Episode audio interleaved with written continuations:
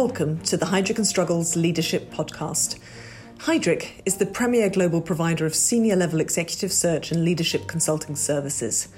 Diversity and inclusion, leading through tumultuous times, and building thriving teams and organizations are among the core issues we talk with leaders about every day, including in our podcasts. Thank you for joining the conversation. Welcome to the and Struggles Leadership Podcast. I'm William Bown, a partner of financial services in the and Struggles Hong Kong office, where I help to lead our regional efforts in financial technology, Web3, and digital assets. I'm joined by my colleague David. Hi everyone, I'm David Hui. I'm the regional managing partner for our industrial practice here in APAC and the Middle East. Also, the partner in charge of the Hong Kong office for Heidrick here in Hong Kong, and also run our CEO and board practice here in Hong Kong. In today's podcast, we are excited to speak with King Leung. King is the head of financial services and fintech, as well as the co head of carbon neutrality of Invest HK, a department of the Hong Kong SAR government, responsible for foreign direct investment that attracts and supports overseas enterprises and investors to expand and scale their business in Hong Kong. Prior to joining the government, King had a diverse private sector background as a serial tech entrepreneur, angel investor, and fintech lecturer in Asia. He also served as visiting lecturer in fintech at Institute for China Business of the University of Hong Kong in China, where he has an extraordinary exposure to the China fintech ecosystem. Thank you very much for joining us today. It's a great pleasure. So thanks for having me. To kick off this conversation, King, could you walk us through your first exposure to this sector and what drew you into this space originally? Well, this is a long story, but let me give you a short one essentially, I started off in consulting, where my first major financial services client was Barclays Bank in the UK. And one thing that uh, brought me back to Asia was from raising seed money from Credit Suisse in having them to set up a data company. The managing director at the time, that gentleman has been very progressive minded, that he felt that with the data from different pockets not just the in-house Credit Suisse data, but I'm talking about like third-party external data that Credit Suisse will be able to paint what we call the customer profile today, so that more about the preferences, psychographics of the customers, they can sell more wealth management products to them. That was like 20 years ago.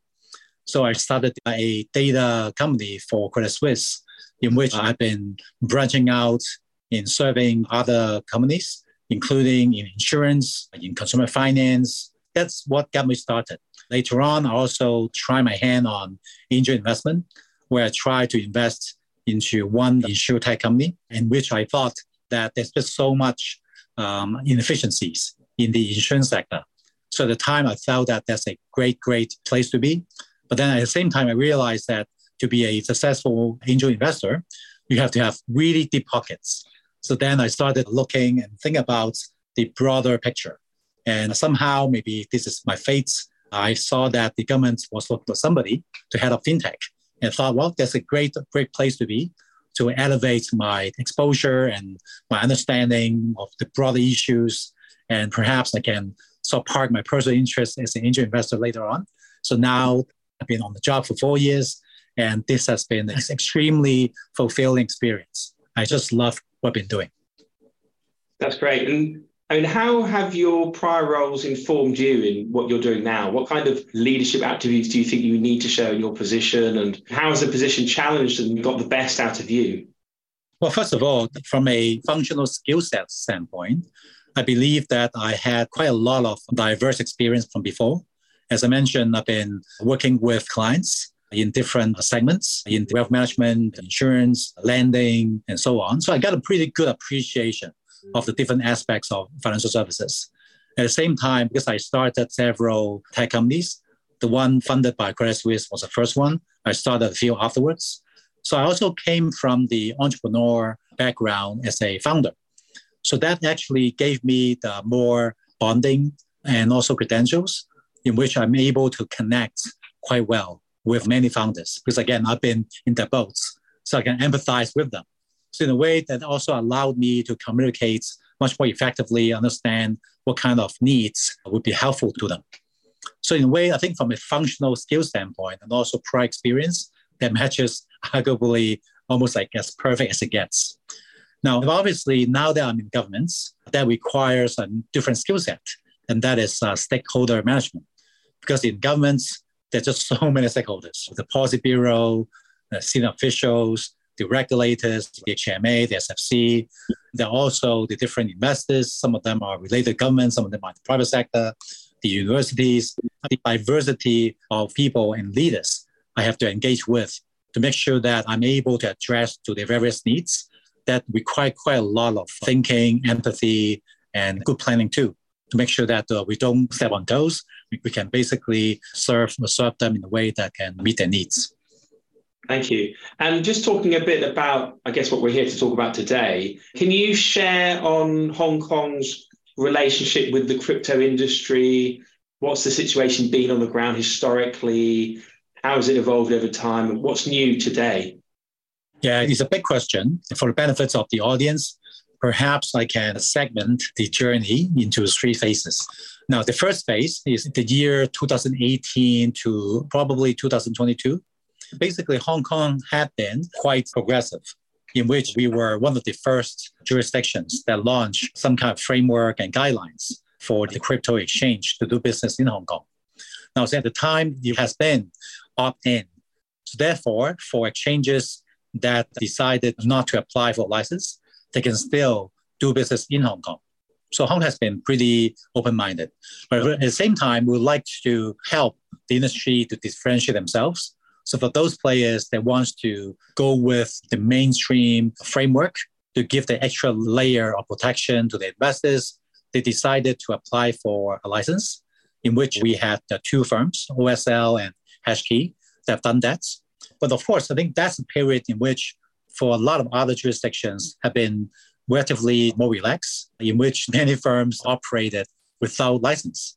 So that created the, I would say, regulatory arbitrage. Therefore, for firms that decided to go the so-called proper routes to apply for a license, in all fairness, they were put in a more disadvantaged position because of a lot of the controls, the check and balances around them. And naturally, because Hong Kong has been very firm in a way of protecting investors, the exchanges are asked to segregate the investors' assets away from theirs. Naturally, a lot of players down in the sort of the global space they decided not to adopt that approach before 2022. Now, so that's, I would say, phase one.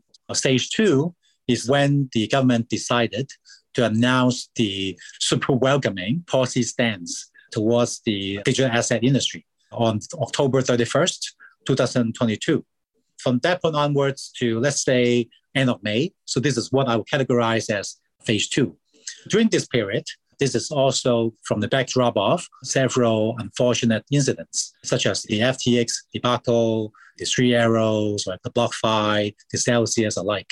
So that have created quite a lot of scary emotions. People lost money that they could not recover. In a way that also put Hong Kong in spotlight, that we've been setting firm protection of investors' stance. So then uh, a lot of players are now looking at Hong Kong as the gold standard several firms like the Hashkey alike, they felt vindicated. But at the same time, to be honest, many players in the crypto space were skeptical that, well, okay, so mainland China banned crypto. So is it for real that Hong Kong is really opening up for the uh, exchanges and also crypto firms at large? So that therefore, the Hong government, together with the regulators and so forth, we've been launching the different programs in terms of giving approvals and different initiatives being launched in a way to not just talk the talk, but walk the walk. We use actual projects to show to the world that we are serious about this. In the interest of time, I won't be too long-winded on this, but let's just say that at the end of middle part of December last year, the CSOP, a Chinese asset manager, almost like the smaller version of BlackRock, they have launched the Bitcoin futures based and also Ethereum futures based ETFs. So that's created quite a big response in the market, not just so much about the launch of ETFs, crypto ETFs, which is first in Asia, but more importantly, the issuer is actually a Chinese firm. But that entity is based out of Hong Kong under the Hong Kong regulation. So that's sent a very strong message to the market of the one country, two systems. And then the other things would be like the governments also issue tokenized green bonds in the middle part of February this year. So this is also the first in the world that the governments ourselves, we are launching a green bond of 100 million US, mm-hmm. but we tokenize them to show the world that we are doing it as opposed to talking about it. So this is like phase two. Now phase three is after June 1st, because June 1st is when our regulator, the Securities and Futures Commission, SFC, launched the enhanced version of the crypto exchange, in which now they are opening up to retail. So this also created quite a lot of attention in media and in the crypto space. Of course, I think this is with some guardrails, uh, in which the exchange is asked to go through those tests and there are different measures to ensure that it's okay, where we're opening up uh, crypto for retail, but to the right retail investors.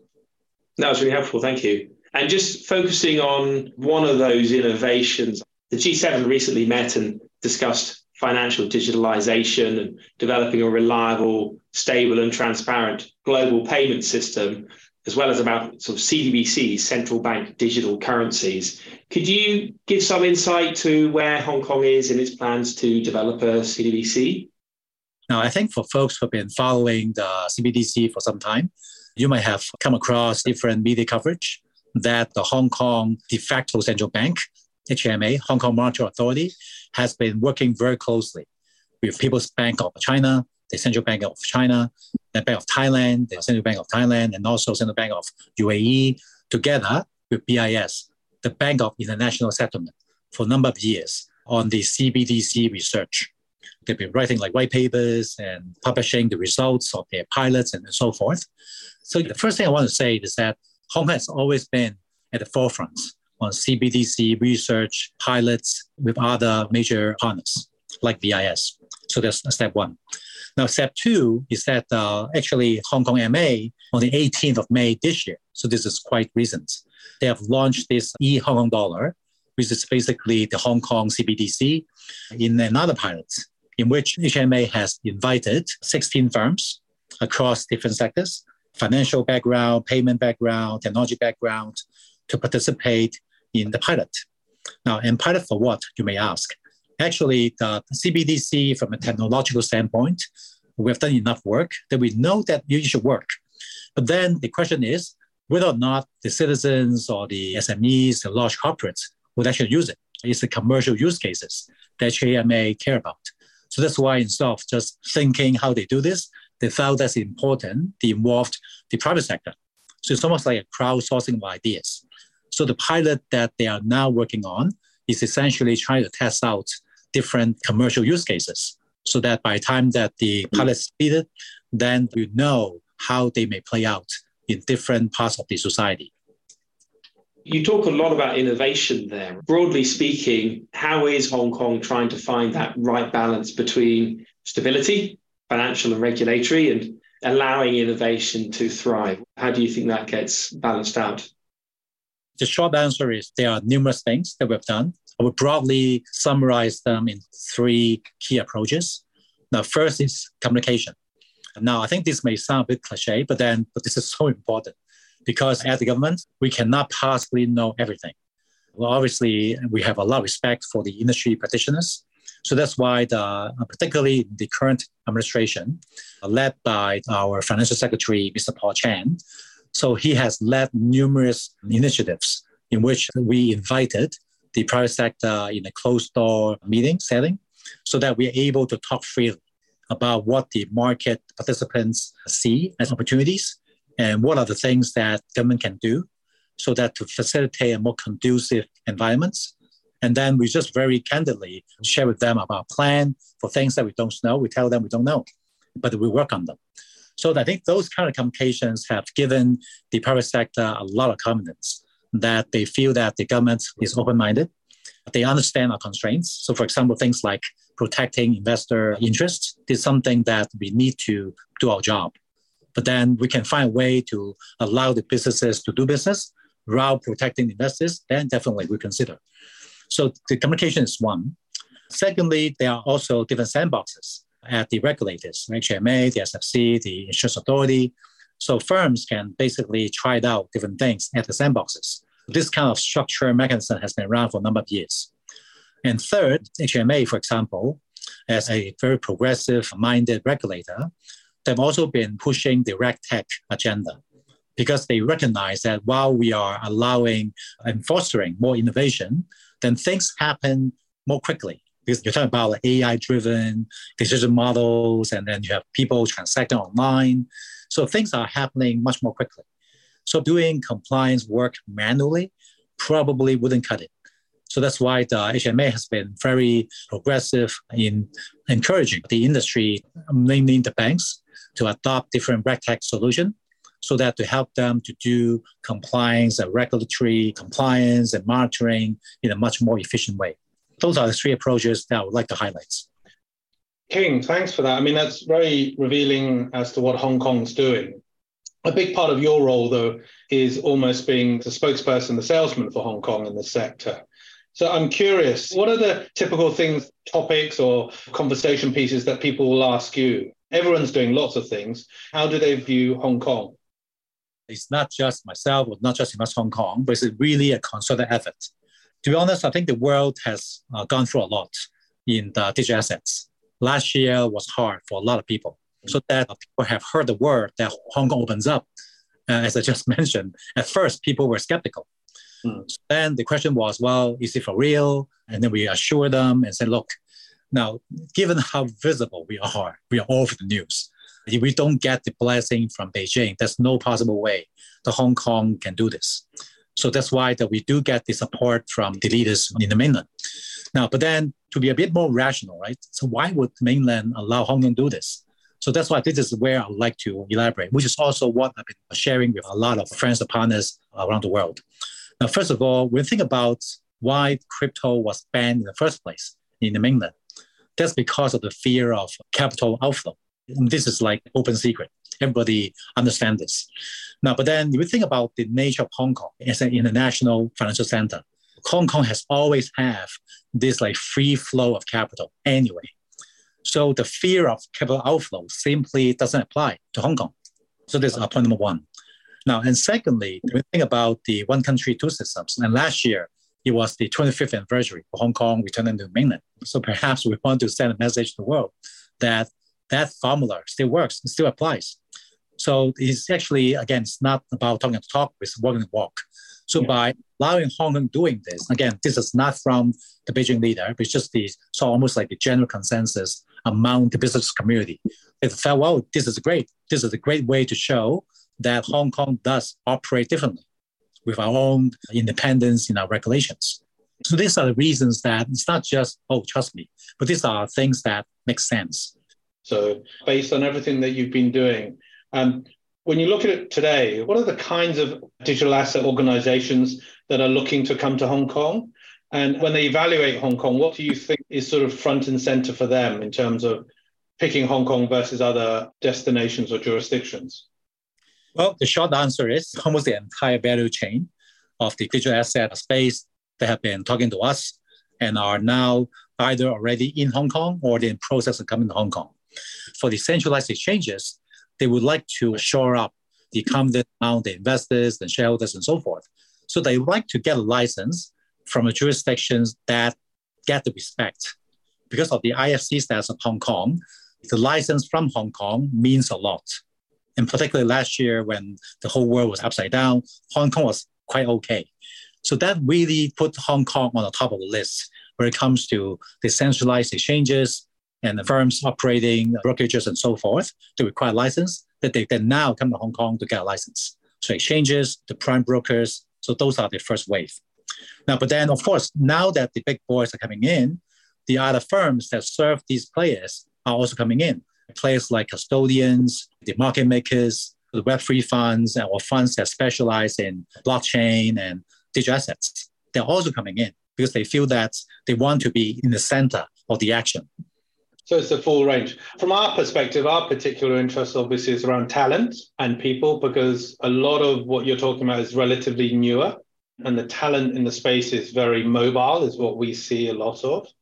Um, clearly, the government here is very aware of that, and the admission scheme for talent technology selection is very important, TechTAS. I just want to get your views on how that's working, what you're learning from that. Is it getting the right kind of talent? Well, the short answer is absolutely. Let me answer a question in two ways. First, just now uh, we talk about the different type of digital asset related firms coming in. And naturally, when the exchanges, the foundation are coming in, they need developers. So that's why for certain firms, they have already moved some of their developers to Hong Kong via the various talent schemes. They're coming in, you know, like 20, 50, 100, 200 people, basically by waves. So this is definitely uh, market driven is the first point I'm trying to make. And then the other aspect of the talent scheme is that we have been making it so easy that we have taken away the requirement that person who applies for the talent visa have to have a job in Hong Kong. So those people who meet the basic requirements they can just come in. They come in and then they can take their time to find the right opportunity in which they are plenty. Bringing the talent in is one issue. What about the homegrown talent here? How do we speed up that pool of available talent as well? Now, talents have to understand the work culture of Hong Kong and mainland China, which arguably is a little bit different. So therefore, FSTB, they have put into the policy end of last year, saying that they're going to fund some firms in, for example, in Shenzhen, to hire some of the interns from the universities in Hong Kong for a number of months to basically give them the flavor of working in China. And particularly for tech firms, fintech firms, as they hire these talents from Hong Kong, and these young folks got exposed to the different way of doing business. And then by the time they finish the internship, they come back to Hong Kong, then they can bring like a whole new perspective and a set of skill sets.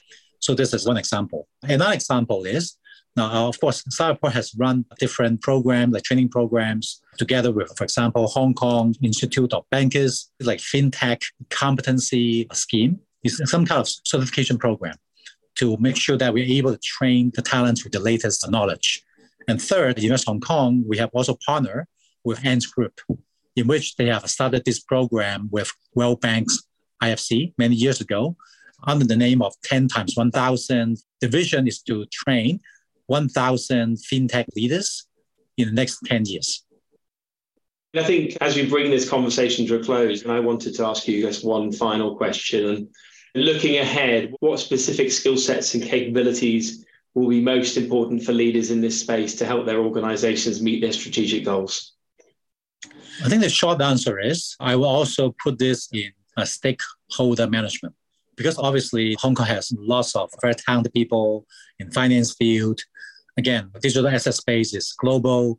So a number of players running global business who have seen the world. So I think functionally, these guys are fine. They know what they're doing and doing very well.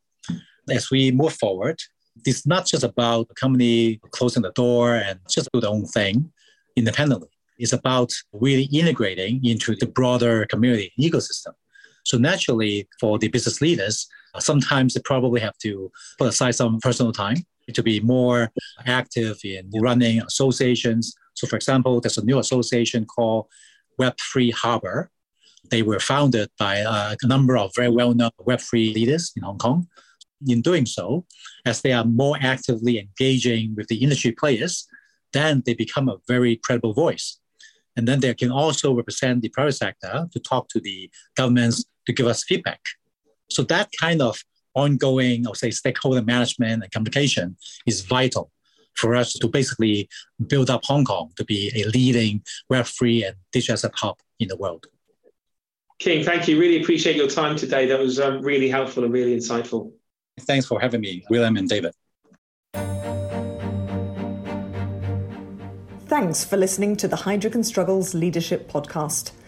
To make sure you don't miss more future shaping ideas and conversations, please subscribe to our channel on the podcast app. And if you're listening via LinkedIn, Twitter, or YouTube, why not share this with your connections? Until next time.